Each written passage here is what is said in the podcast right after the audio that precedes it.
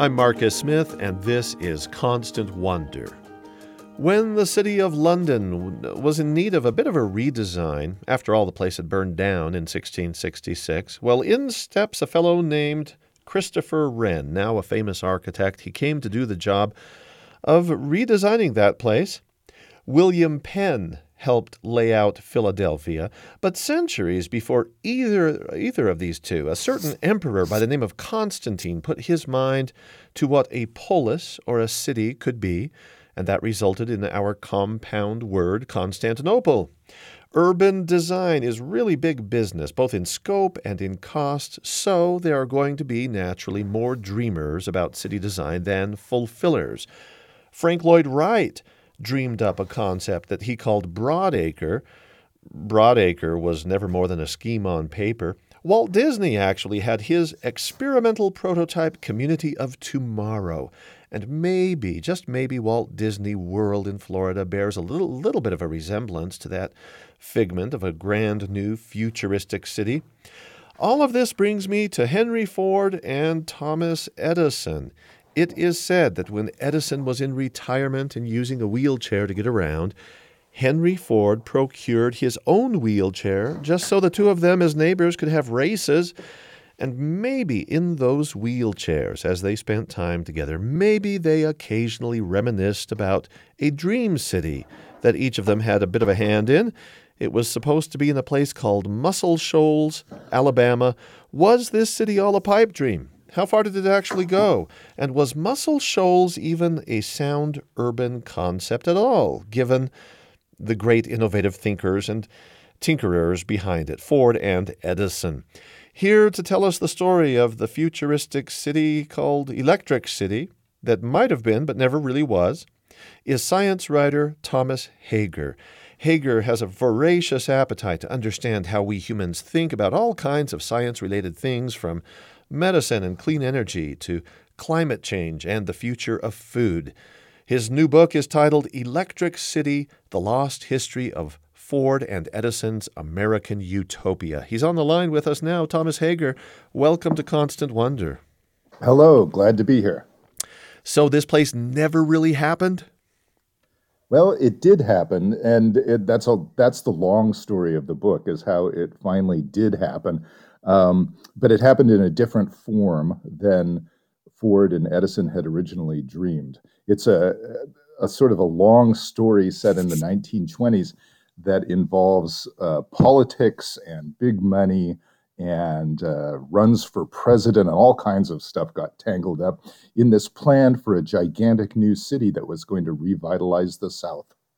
Well, you know, for all of the politics and for all of the machinations of who has the power to say what gets to be done, uh, let's just talk a little bit about why Henry Ford would have gotten involved in this in the first place. Was this kind of a a pure and innocent notion that uh, I'm going to make a better city than anybody's ever made before?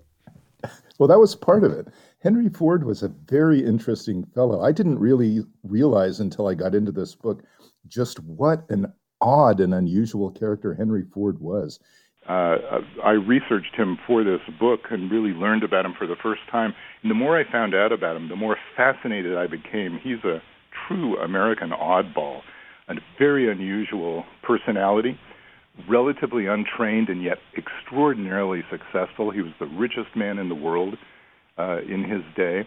And at the time he was thinking about this new city, building this enormous new experiment in living, he was at the peak of his power. He had made the Model T, he had all the money he would ever need in the world, and now he was casting his eye toward doing something for the nation that he loved. He loved the United States of America, and he wanted to create a new way of living that would show Americans the path to the future.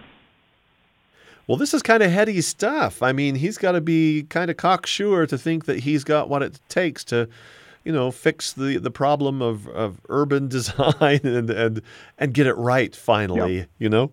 Well, I think he was trying to make up for what he saw as mistakes that had been made in his own past and in America's industrial past. This is the 1920s. America had gone through the Industrial Revolution, and we had factories everywhere. Big cities were growing really rapidly after World War One, and uh, along with big city growth and factories was pollution, slums, labor problems, uh, vice in big cities, police issues, all these negatives that come with fast urban growth were happening in the United States. Ford had set that off in Detroit. He, his factories were fueling the, the very fast growth of Detroit at that time, and along with it, all of the dirt and poverty and problems that went with that. He wanted to redo it. He, he hadn't paid attention to the city that his factories were in. But now, at this point in his life, later in his life, as he thought about how to create a new America, he really wanted to design a new way for his workers to live and a way that would get them out of the cities, that would get them out of the smoke and pollution and, and the crime and the temptations of big cities, and would put them out in an area that was more like the area he grew up in. Henry Ford grew up as a farm boy in Michigan, and he loved it. He didn't want to be a farm boy, but he really loved rural life. He he loved the values of small town America. He wanted to recreate that, but recreate it for an enormous city of factories. And this was a huge challenge. It was a, really an enormous urban planning challenge. Henry Ford was a brilliant guy, though. He actually met the challenge. So, we're going to talk about how he met the challenge, and we're going to talk about Muscle Shoals, Alabama. The big question for me is why there. We're going to get to that. But conceptually, before we talk about that specific place, what. Uh, what did he think he could do to change culture? I mean, this is more than just the design of infrastructure. This is going at society and, and culture too. Yes, yes. He was extraordinarily concerned with his workers. Um, Henry Ford was, uh, you know, he was a, a very wealthy man and an industrialist, but he was an industrialist who really wanted his workers' lives to be better. He instituted a higher wage than almost anybody in the United States was paying for his workers because he understood that well paid workers would tend to reinvest their income in their communities and build their communities he recognized that if, with little extra money, they could afford, for instance, to buy a car like a Model T, and it would it would fuel this whole virtuous cycle of production and consumption in America. Um, he was one of the first, really, to stop uh, putting his boot heel on workers and instead reward them for their loyalty and work. And he had a great workforce; they loved him for the most part um, he never had labor problems, at least in the 1920s, uh, to any significant degree. And he wanted to reward his workers with a lifestyle that he thought was healthier for them. So he was going to move, basically, he was going to create a Detroit of the South along the Tennessee River in this wide open area uh, in the middle of, of America. He was going to take this enormous swath of the United States and turn it into a huge uh, Ford factory town.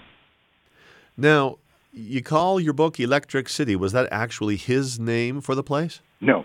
He um, uh, called the area what the people in the area called it, which was Muscle Shoals. Muscle Shoals is an area on the Tennessee River where the river is very shallow. And um, Muscle Shoals was the name of the development itself. Electric City is our name for his approach to that uh, area. What he wanted to do was to dam the river and create the biggest power plant, electrical power plant that had ever been seen on Earth. He wanted to generate more electricity than humans had ever generated, and he was going to use that electricity to power his factories. Henry Ford hated coal pollution. He hated the smoke that came out of, of smokestacks of coal plants, and he wanted to replace that with electricity. That was where he hooked up with uh, Thomas Edison, the uh, you know the the whiz kid of electricity in America at that time. And Ford and Edison together were going to recreate the industrial landscape based on clean, renewable electricity rather than coal. So it starts with Ford, and then he enlists Edison to the concept. That's correct. Edison was at the end of his career in the 1920s. Edison had already uh, discovered the incandescent lamp. He had discovered the phonograph. He, uh, he was building uh, electric uh, systems for cities, and he was uh, getting to be an elderly man. He was big friends with Henry Ford, though, as you noted in your introduction. And the two of them put their heads together as Ford was dreaming of his uh, utopian city. They put their heads together and they came up with this idea for powering it with electricity. Well, you know, I want to be really benevolent and I want to be uh, upbeat about this, but as soon as you say the word utopia, the cynic in me kicks in, you know? And mm-hmm. uh, I'm just wondering do you see any hubris here? It's just so, it's kind of a stock story that people of great means think they're going to have answers for all the rest of us. Yes. And Henry Ford was, Henry Ford was enormously self confident. He was a man who, who never doubted himself as far as I could see.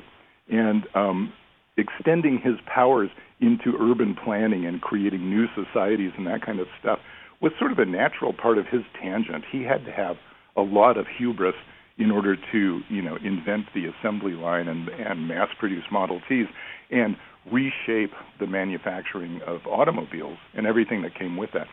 He was responsible for that, and he just dove in and did it. He, he was in, he was very self confident. So he didn't have any doubts about his plans for uh, reshaping cities. He just really saw this, I think, as a new way of engineering uh, better products for America. He wanted to create the most, uh, the most affordable, the most reliable, the best products that he could. It was true for his cars in the 1920s, and it was true for this plan for a city too. He was going to make America both efficient and um, make it a, a, sort of a a spiritual uh, match for what he saw as the American spirit. It's it's very uh, when you dig into it and you find out what he thought America should be. It was really the old America of almost colonial times. It was these small towns uh, built around a village green, you know, with a church at one end. It's kind of a you know, like a fantasy version of what America uh, was. That was what he believed America could be. And he really designed his new city around the idea of small town centers around village greens, sort of with small commercial centers, linked to one another by roads into this megalopolis. He was going to, in the end, have a city 10 times the size of Manhattan. He was, in the end, going to employ a million workers. But each of them would live essentially in a small town the same way he had grown up in a small town. That was his vision of America.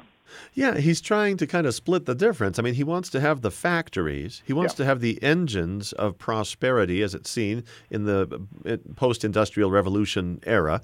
And, and yet he wants somehow, and I'm going to be a cynic here, he wants kind of cosmetically to make it look like the old farmland. Well, it is, yes, and it's true. It, it is cosmetically um, reminiscent of, of the towns of his youth. But it's also remarkably very forward looking and, and really groundbreaking in terms of the overall urban design. What he was envisioning, and this is in the 1920s when you know we had these big uh, urban areas being built up at that time. What he was envisioning, in my view, was sort of something much like the suburbs that came in after World War II. So 30 years later, 30 years after he was dreaming up his city, many of the ideas that he wanted to put into place actually happened. But they happened in the form of interstate highways and in uh, suburban uh, developments around big cities, which were built around green, leafy streets with small commercial centers and um, a massive use of the automobile. That was also part of his dream was that everybody would drive a car. And so he, yeah, he had actually um, both looked backward to the past and looked forward to the future. So he hates coal, but he's okay with gasoline. he is very okay with gasoline. yes, well, he invented the, he invented the efficient gasoline engine.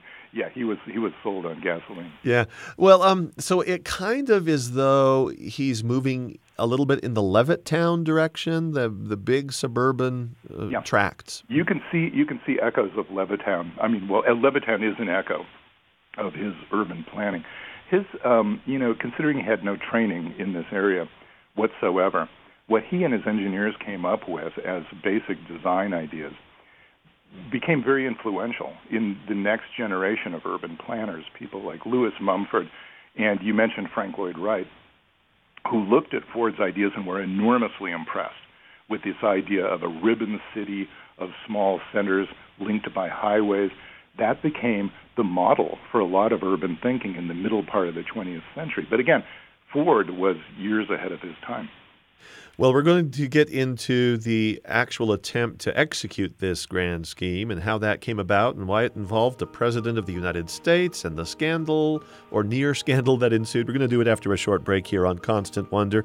We are visiting with Thomas Hager. He's author of Electric City The Lost History of Ford and Edison's American Utopia. Stay with us.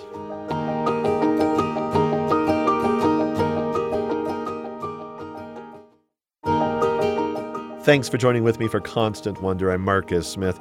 We're talking about city planning, and not just generally, we're talking very specifically about a place called Muscle Shoals, Alabama, and the grand scheme of Henry Ford to redesign the place and to establish a, a new, futuristic, functional, a socially wise, culturally uh, productive kind of a place.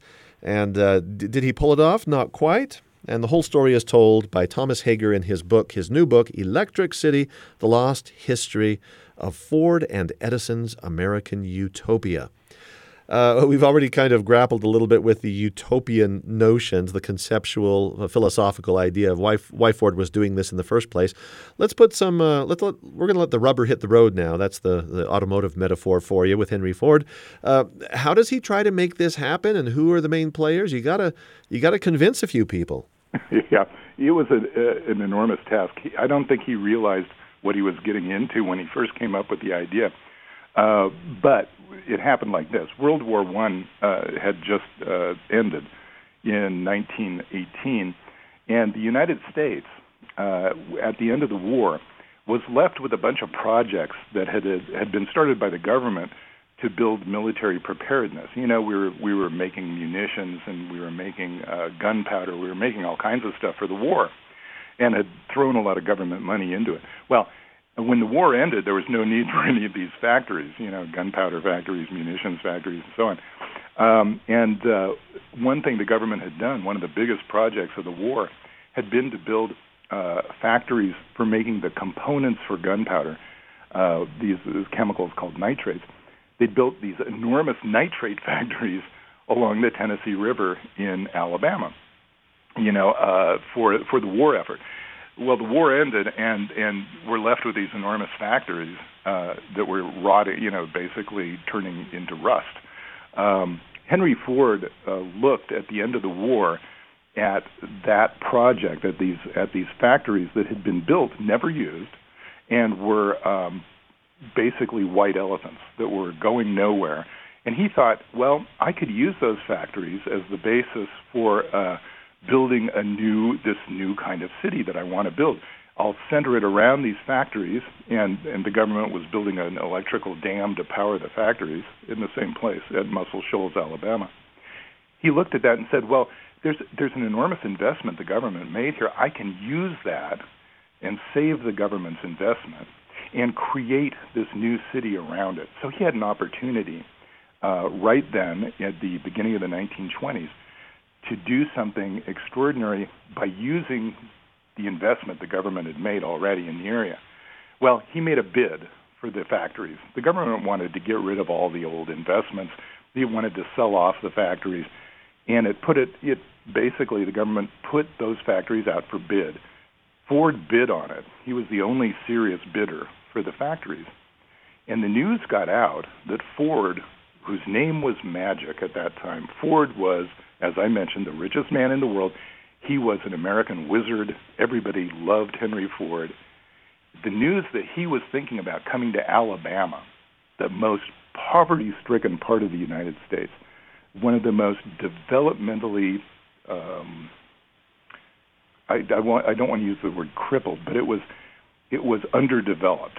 It was an old part of the country, the Tennessee River in northern Alabama. that was basically eroded farmland. People were desperately poor. When they heard Henry Ford was coming, the entire region rose up in celebration. They couldn't believe that this wonderful industrialist was going to come pump money into their area. So that kicked off a, basically a decade's worth of back and forth politicking over Henry Ford's bid. And th- it involved the most attention that Congress paid to any issue during the 1920s was paid to Muscle Shoals and Henry Ford's bid for Muscle Shoals. It was this enormous political battle uh, that raged for 10 years. And uh, the interesting thing to me was that in the middle of it, Henry Ford decided that he might want to run for president.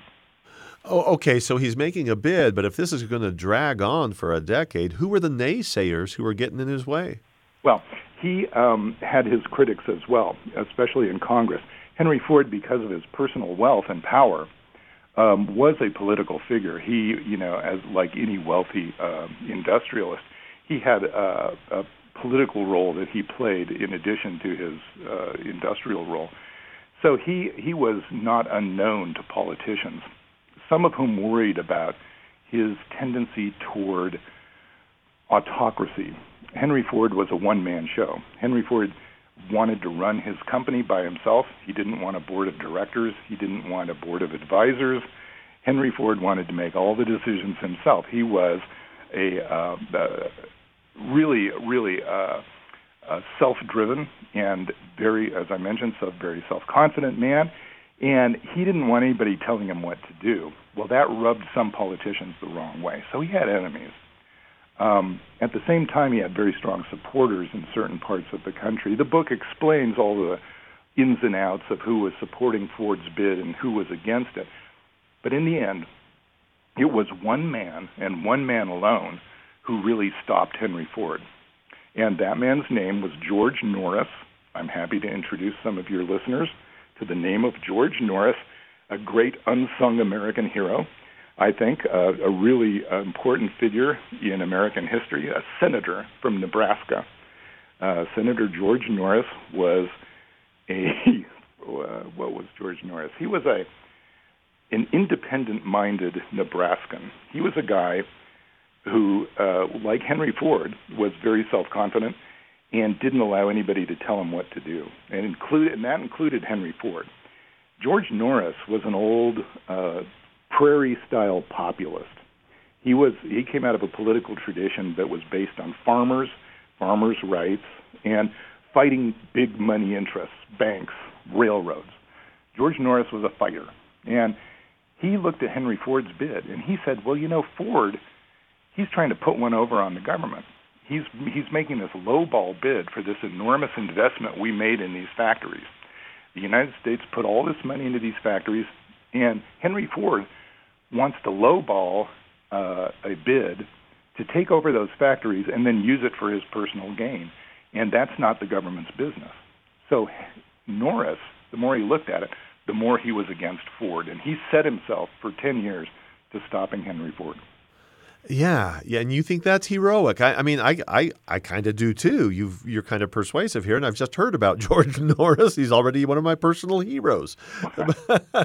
but here's the interesting thing: both of these men come from farming backgrounds. They yeah. come from rural backgrounds, yeah. and share some of the same values. I would presume.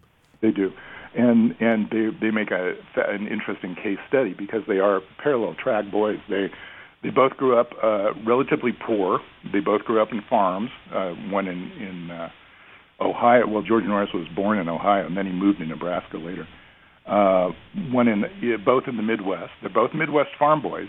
Um, they found different ways out of the farm existence. Neither one of them wanted to be a farmer, but they both really appreciated the the lives that farmers led.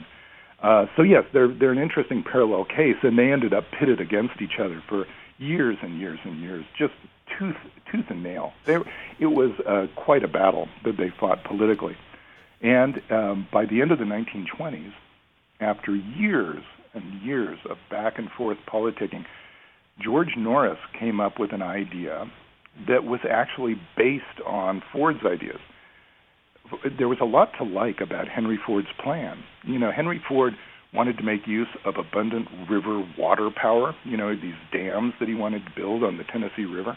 There was abundant water power down there, and Norris saw the value in that. He thought that the same power could be controlled by the United States government and could be used for the good of the people instead of lining the pockets of Henry Ford. So Norris took a lot of the parts of Ford's plan, but he rewrote them as a government plan, not a private plan. He stopped Henry Ford, and then he put his own plan into place. So basically, the, the issue here, the grand divide, is between the public and private uh, uh, ventures, and to what extent should the federal government or any government then provide subvention for private business? That was, yeah, it's the same question we face now. Yeah. You see it in so many public issues. You know, so many issues now are based around that same central question. Is it better to leave it to private development, or is it better to give it to public oversight and development? Yeah. But that's that tension is central to the American experience, I think. So and we see it over and over. So how does this land at the White House eventually? Is this where Ford uh, says I can go over Norris's head? He's only a senator. Yeah, yes. Ford um, politicked at the highest levels. He was. Uh, he was the kind of guy who could, you know, make a quick appointment, walk into the Oval Office in the White House. In the 1920s, he, any door was open to Henry Ford and he um, he thought he could talk his way into getting his deal accepted in Congress and in the White House. And he came very close, except the president who was most likely, who looked likely to support him, died in office. Uh, that was President Harding, uh, died in office, and his successor, well, his vice president at the time, was Calvin Coolidge. President Coolidge um, became president right in the middle of all this. And Coolidge was a you know, his nickname was Silent Cal. Uh, Coolidge was a guy who held his cards close to his chest, and he could see the value in Henry Ford's bid, and he really was sympathetic to Ford's bid. But at the same time, he knew that it was a political hot potato to get into all of this stuff because opposition to Ford was building as time went on, thanks to Norris. So any, Coolidge decided not to get into it, and um, Henry Ford at that same time, just as this was all happening, Henry Ford thought, well, the straightest line to me getting this deal that I want is for me to run for president. If I'm in the White House, I can make this happen. Yeah, we've never heard that before. yeah. Well, uh, so yeah, so does he actually do a bona fide uh, campaign? And he, Henry Ford, as I mentioned, you know, was was very self confident man one thing that he didn't want to do was uh, be the kind of politician who'd go out and slap people on the back and kiss babies. That was not his style. What he wanted was for the public to demand that he run.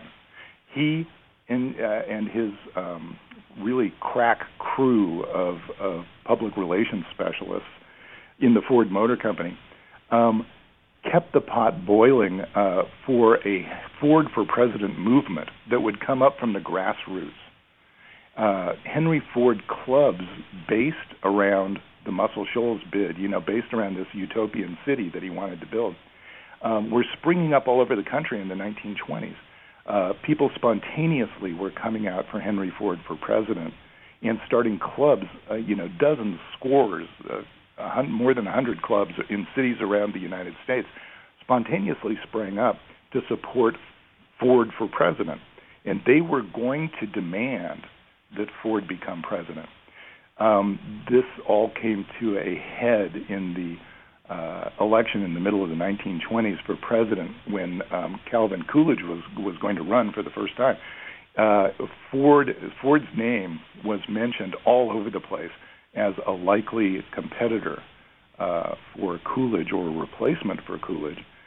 And it was only at the last minute, at the very last minute, as, as delegates were lining up to decide who they wanted for president, it was only at the very last minute that Ford decided to drop out.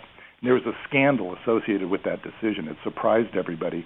Ford took his name out of running and there was some uh, controversy over why that happened. But that's an old old political scandal that I described in the book. Yeah. Well, okay, let's pull Thomas Edison back into this story. Uh, what's he doing meanwhile? Well, Edison got into this because his friend Henry Ford asked him to. And Edison went down with Ford to Muscle Shoals, to the site of these old factories and the dam. And he uh, took a look at it with Ford, uh, toured it, and said very positive things about the possibilities of an, an all electric future.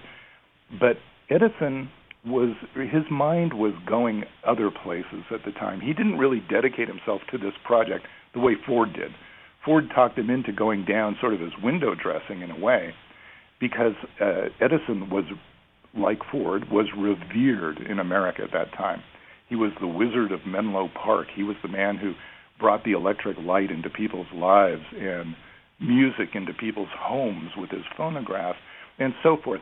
And um, so he was a beloved figure. And having him and Ford together uh, in the middle of Alabama uh, would draw enormous crowds wherever they went. Ford knew that, and he used Edison to help draw those crowds. And Edison backed his plan. Um, but then Edison got off on sidetracks. He got very interested in the idea of creating a new kind of money uh, to replace the American currency that would be needed to fund this uh, the building of this city. Um, Edison came, and Ford together came up with the idea of creating a new kind of energy dollars. They called it energy dollars. Were going to be a new kind of currency based on the electricity that was produced by the dams they were going to build. It was a scheme for uh, creating a new kind of money, and uh, it fell through. And when that fell through, uh, you know, the, the economics experts looked at Edison's ideas and thought they were foolish. When that fell through, Edison sort of dropped out. Yeah. So, is this the beginning of the end then? If, if Edison drops out, and if Ford is no longer going to be president, and if Norris seems to be holding forth to yep. prevent all of this, uh, does it sour for, for Henry Ford? It uh, it eventually does, and and finally Ford drops his formal bid and goes on to do other things. He, you know, uh, Ford uh, couldn't stop thinking about making a better world. What he ended up doing was creating his perfect town in in sort of his own backyard. He created a park. A, it, essentially, it's a theme park in uh, Dearborn, Michigan which uh, I advise people to visit if they ever get to Dearborn. Um, the Ford Museum is there, and next to it is this is this theme park that is populated with houses, uh, historical houses that Ford collected, like other people might collect, you know, souvenirs. He collected houses where famous people had been born, and he disassembled them, reassembled them in Dearborn, and he now has this beautiful theme park full of historical houses a, a village green with a church at one end and a town pond with a grist mill on it. It is the perfect American town he dreamed of, but it exists as a theme park. So he he went off in that direction. Uh, Edison dropped out, and what happened was George Norris was the last man standing. George Norris had his plan for a government-funded project to do what Ford wanted to do. He pushed that through uh, after years of struggle, he pushed it through Congress and got Congress to approve it after uh, Franklin Delano Roosevelt was elected in the Depression in 1932. Franklin Delano Roosevelt funded, as part of his New Deal, this enormous development on the Tennessee River based around dams and um, and using electricity to uh, power industries. Uh, they called that project the Tennessee Valley Authority. The Tennessee Valley Authority became the single biggest project of the New Deal, and it created not just one dam, but a string of, oh, I don't know, more than a dozen dams up and down the Tennessee River um, that controlled floods, uh, provided irrigation and uh, navigation aids, and uh, recreational opportunities, and helped turn that area from a really, really poverty-stricken area into a really lovely area of the country. Um, that Tennessee Valley Authority was an enormous effort. That came out of Ford's dream. So he succeeded, but he didn't. And I, I guess my lingering question is are a lot of theme parks kind of salvage operations for dreams that never really quite got fleshed out? You'll you'll have to ask Walt Disney. Yeah. yeah. So you've spent some time, uh, Thomas Hager, pursuing this story of somebody proposing a futuristic city and going after it and having the means to do it. And surely this is kind of a pattern that's has happened before Ford and, and will happen after Ford and has maybe even happening right now. What do you make of it? Is is this a, a cautionary tale? Is this an upbeat story? I mean, where does this land in terms of all the risks and hazards of, of this kind of ambition? Yeah, it to me it's a it's an American story and it's neither you know good nor bad. It's it's neither positive nor negative necessarily. What it is is an illustration of that central tension that we talked about between private and public investment and private and public direction for development in in our country. We have a very interesting and unusual approach toward large scale projects in the United States. Joe Biden's plan right now to build this huge infrastructure, you know, they push through an infrastructure bill that would uh, pump enormous uh, amounts of public dollars into infrastructure deal. This is an echo of the same tension um, in which private interests are arguing that, you know, we'd be better off controlling the direction of these developments, and the public sphere is saying, no, we're better off. Well, that came to a head in the 1920s. We see America going through that decision making process over and over and over again, somehow the United States seems to find its way through. It's because both parts are necessary. It seems to me that both the public input and the private input are necessary. There's going to be a battle, uh, there's going to be tension, and there's going to be struggle between those two interests. But in the end, that's a productive struggle. That's a struggle that makes projects better. That's my final view. Thomas Hager, such a pleasure to have a chance to hear you tell this story. Thank you for being with us today. Well, thank you so much, and thanks for all the good questions. Thomas Hager with us, a science writer, and uh, the, his, his newest contribution to the literature is Electric City The Lost History of Ford and Edison's American Utopia. Speaking of the city of the future, where do you suppose our children or their children are going to want to live? Well, statistically speaking, very high odds it's going to be in some kind of a city or maybe in the suburb of a city.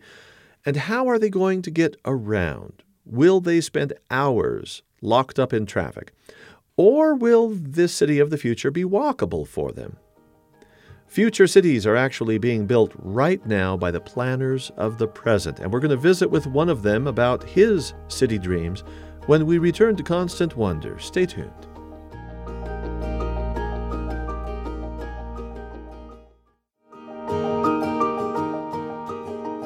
Thanks for joining with us for all this city talk. This is Constant Wonder. I'm Marcus Smith. You know, visionaries don't always get things right, even if they are brilliant, even if they are generational geniuses like Thomas Edison or Henry Ford.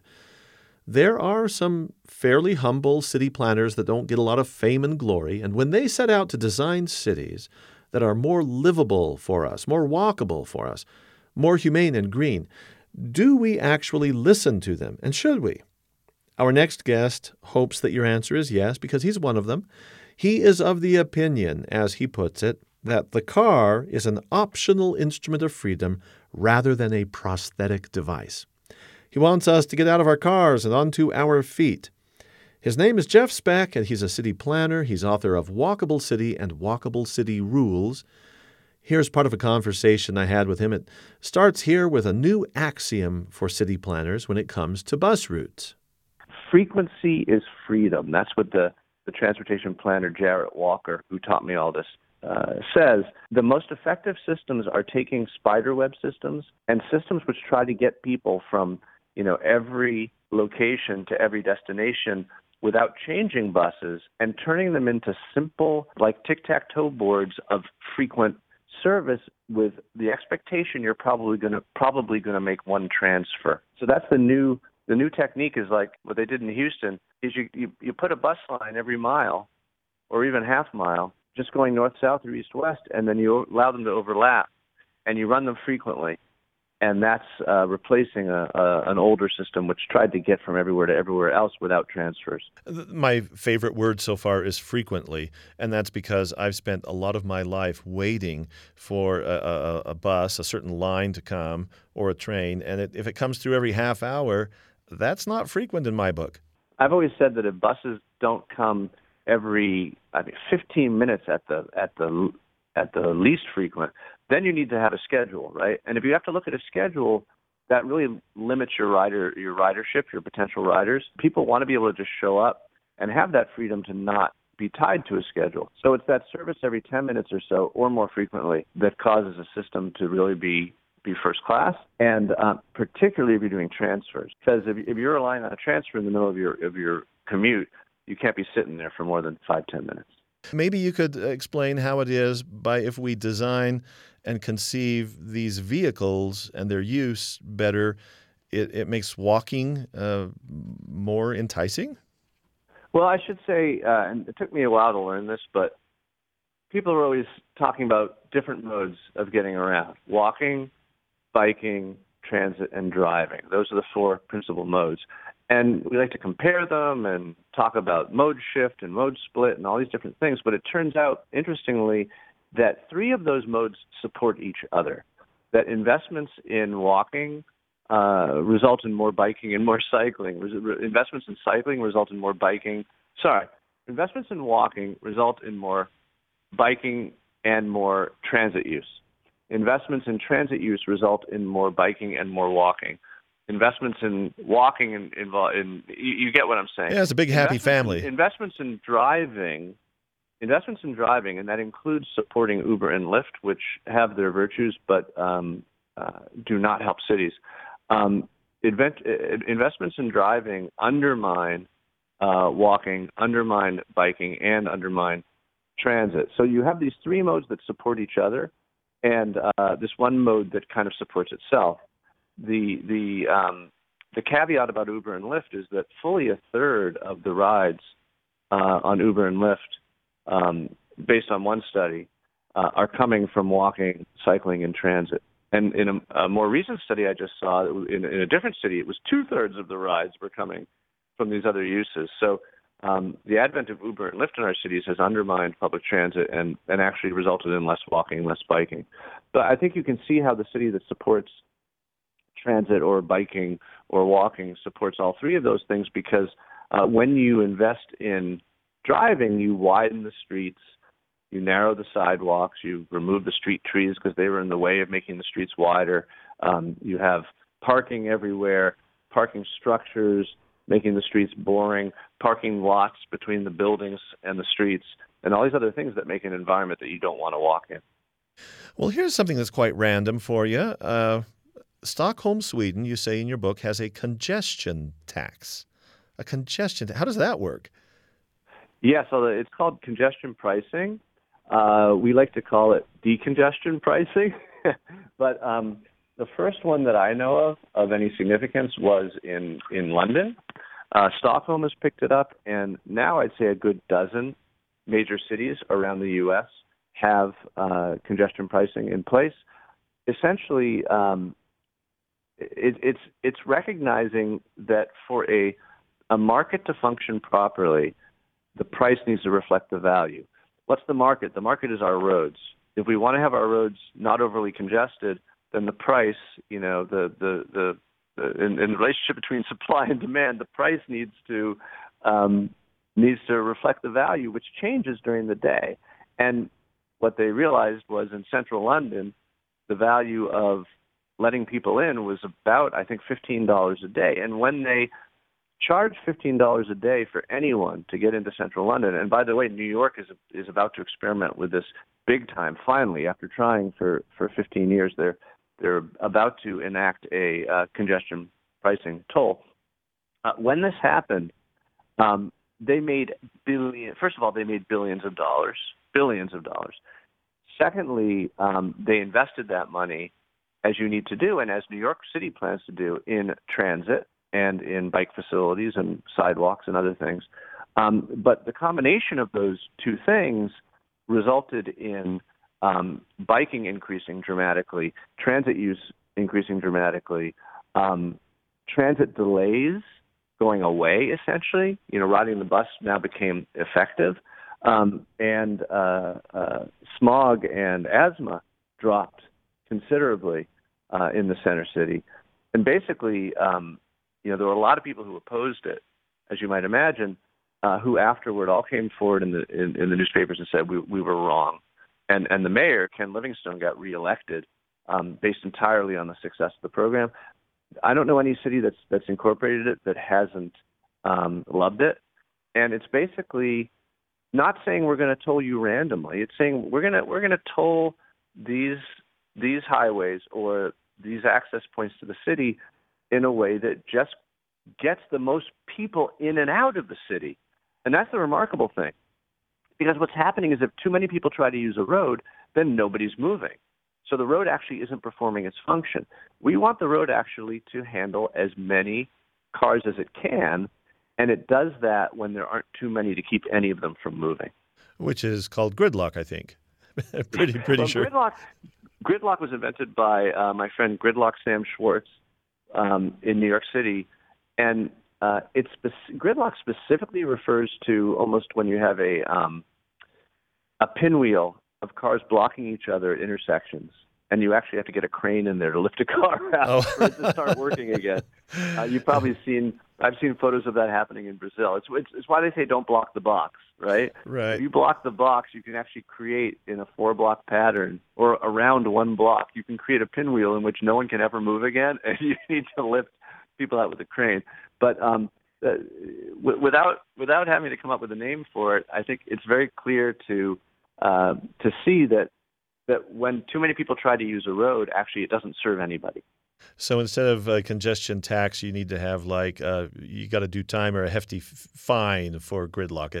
I'm getting off topic here. I, I want to go to this thing that we have around here. A lot of these, and this has to do with safety. We call them suicide lanes sometimes. It's Yeah. it's the the turn lane down the middle of a street. Maybe it's a four lane road, but you got the fifth one in the middle. You don't like those so much. Well, actually, there's a there's there's a reverse argument. In a high, I, first of all, let's just look at crashes, death rates, that sort of thing. The suicide lane, as you describe it, in a highway, in a high-speed road, where you actually have a lane in the middle that belongs to everybody, um, that people use as a passing lane, people use as a turning lane. There's kind of an uncertainty as to when you're supposed to be in it and out of it. In a high-speed road, that is just clearly dangerous in terms of statistically how many crashes are occurring, which is why it's called a suicide lane. There's a there's an alternative uh, street configuration though that I am often recommending um, that's become kind of a standard. It's called the Great American Road Diet, and it occurs um, in cities where you have a four lane road. Now now um, a lot of our older cities, not so much our newer cities, but a lot of our older cities have a lot of streets that are four lanes. And by four lanes, I mean four lanes throughout and not an extra fifth lane left turn lane at the intersection, which in modern cities is kind of standard. Like in Florida or on streets in Salt Lake City or in, uh, you know, any, anywhere, anywhere newer like Miami, uh, you'll find these, that every street is built with left turn lanes at intersections, which is also a mistake uh, because it can cause too much speeding. But if you have a four lane road, you can turn it into a three lane road without reducing uh, capacity at all because four lane roads are incredibly um, inefficient. They're also incredibly dangerous in the sense that you know you want to take a left hand turn. The left hand turn lane is also the speeding lane, right? It's also the fast lane. So chances are you're causing someone to jam on their brakes. When you take your left turn, one lane of traffic may stop for you, but the other one won't, and you get T-boned. Um, so in in urban conditions, this isn't your kind of highway suicide lane, but in urban conditions, we find in many of our cities, like Boston or Washington D.C. or Chicago, if you have a four-lane road and you turn the middle two lanes into a single lane, which is for left turns only, um, that saves tremendous amount of lives in the, in the many roads that have been studied, um, and it does not reduce the capacity of the street. And then you've got an extra 10 to 12 feet that you can use for bike lanes, or you could use for parallel parking, or for something else. But I would distinguish that from a highway suicide lane. I've got time for one more, and this comes out of Holland, I think. Uh, naked streets. That's a term that most of us have not encountered before. What is a naked street? well, when you think of Holland, it may conjure a different image. Uh, but what they mean by that is a street that has uh, fewer or no signs or markings in it. There is this concept called risk homeostasis that Malcolm Gladwell talked about uh, in an article he wrote, I think, before his famous books um, about the space shuttle disaster and how people basically adjust their risk to the level that they're comfortable with. And if you're if you're actually in a no risk environment, you'll behave more riskily. Um, and so, um, proof of that was when, for example, uh, poisoning deaths went up with the advent of childproof bottles, right? Or similarly, um, in Sweden, when they went from driving on the right hand side, no, when they went from driving on the left hand side of the street to the right hand side of the street, they flipped it, I believe, in 1978. And for a whole year and a half, traffic deaths went down because people were scared to death. they didn't. They were afraid they were gonna. They didn't know what they were doing, right? So the the the concept is that your the, the environment influences your behavior.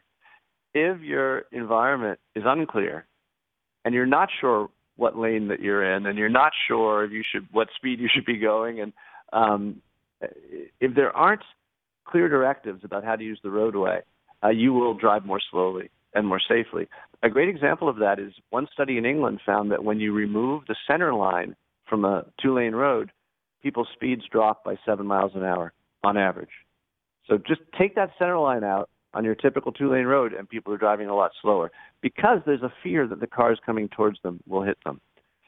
As practiced in Europe, naked streets mean, you know, having intersections between small streets, they can't be too big, but having intersections with no signs, no stop signs, no anything. Um, I think if you were to do that in the U.S., um, you should probably put an always stop sign in or an always yield sign in, just because we're so unused to it. Uh, we'd have to tr- we'd have to transition. But um, the the traffic engineer Hans Monderman famously said in his German accent, uh, "When people see a street as dangerous, everyone else wants to put something else in, and I ask, what can I remove?" Jeff Speck is a city planner. He's author of Walkable City and Walkable City Rules. The name Lafayette is an illustrious one in American history because of a certain Frenchman by that name during the Revolution. But on Monday, we're going to get to know about another Lafayette, James Lafayette, an enslaved black man who offered his own contribution to the cause of the Continental Army by spying on the Redcoats. We're going to go to Colonial Williamsburg for that story. That's Monday on Constant Wonder. I'm Marcus Smith. Our show is a production of BYU Radio.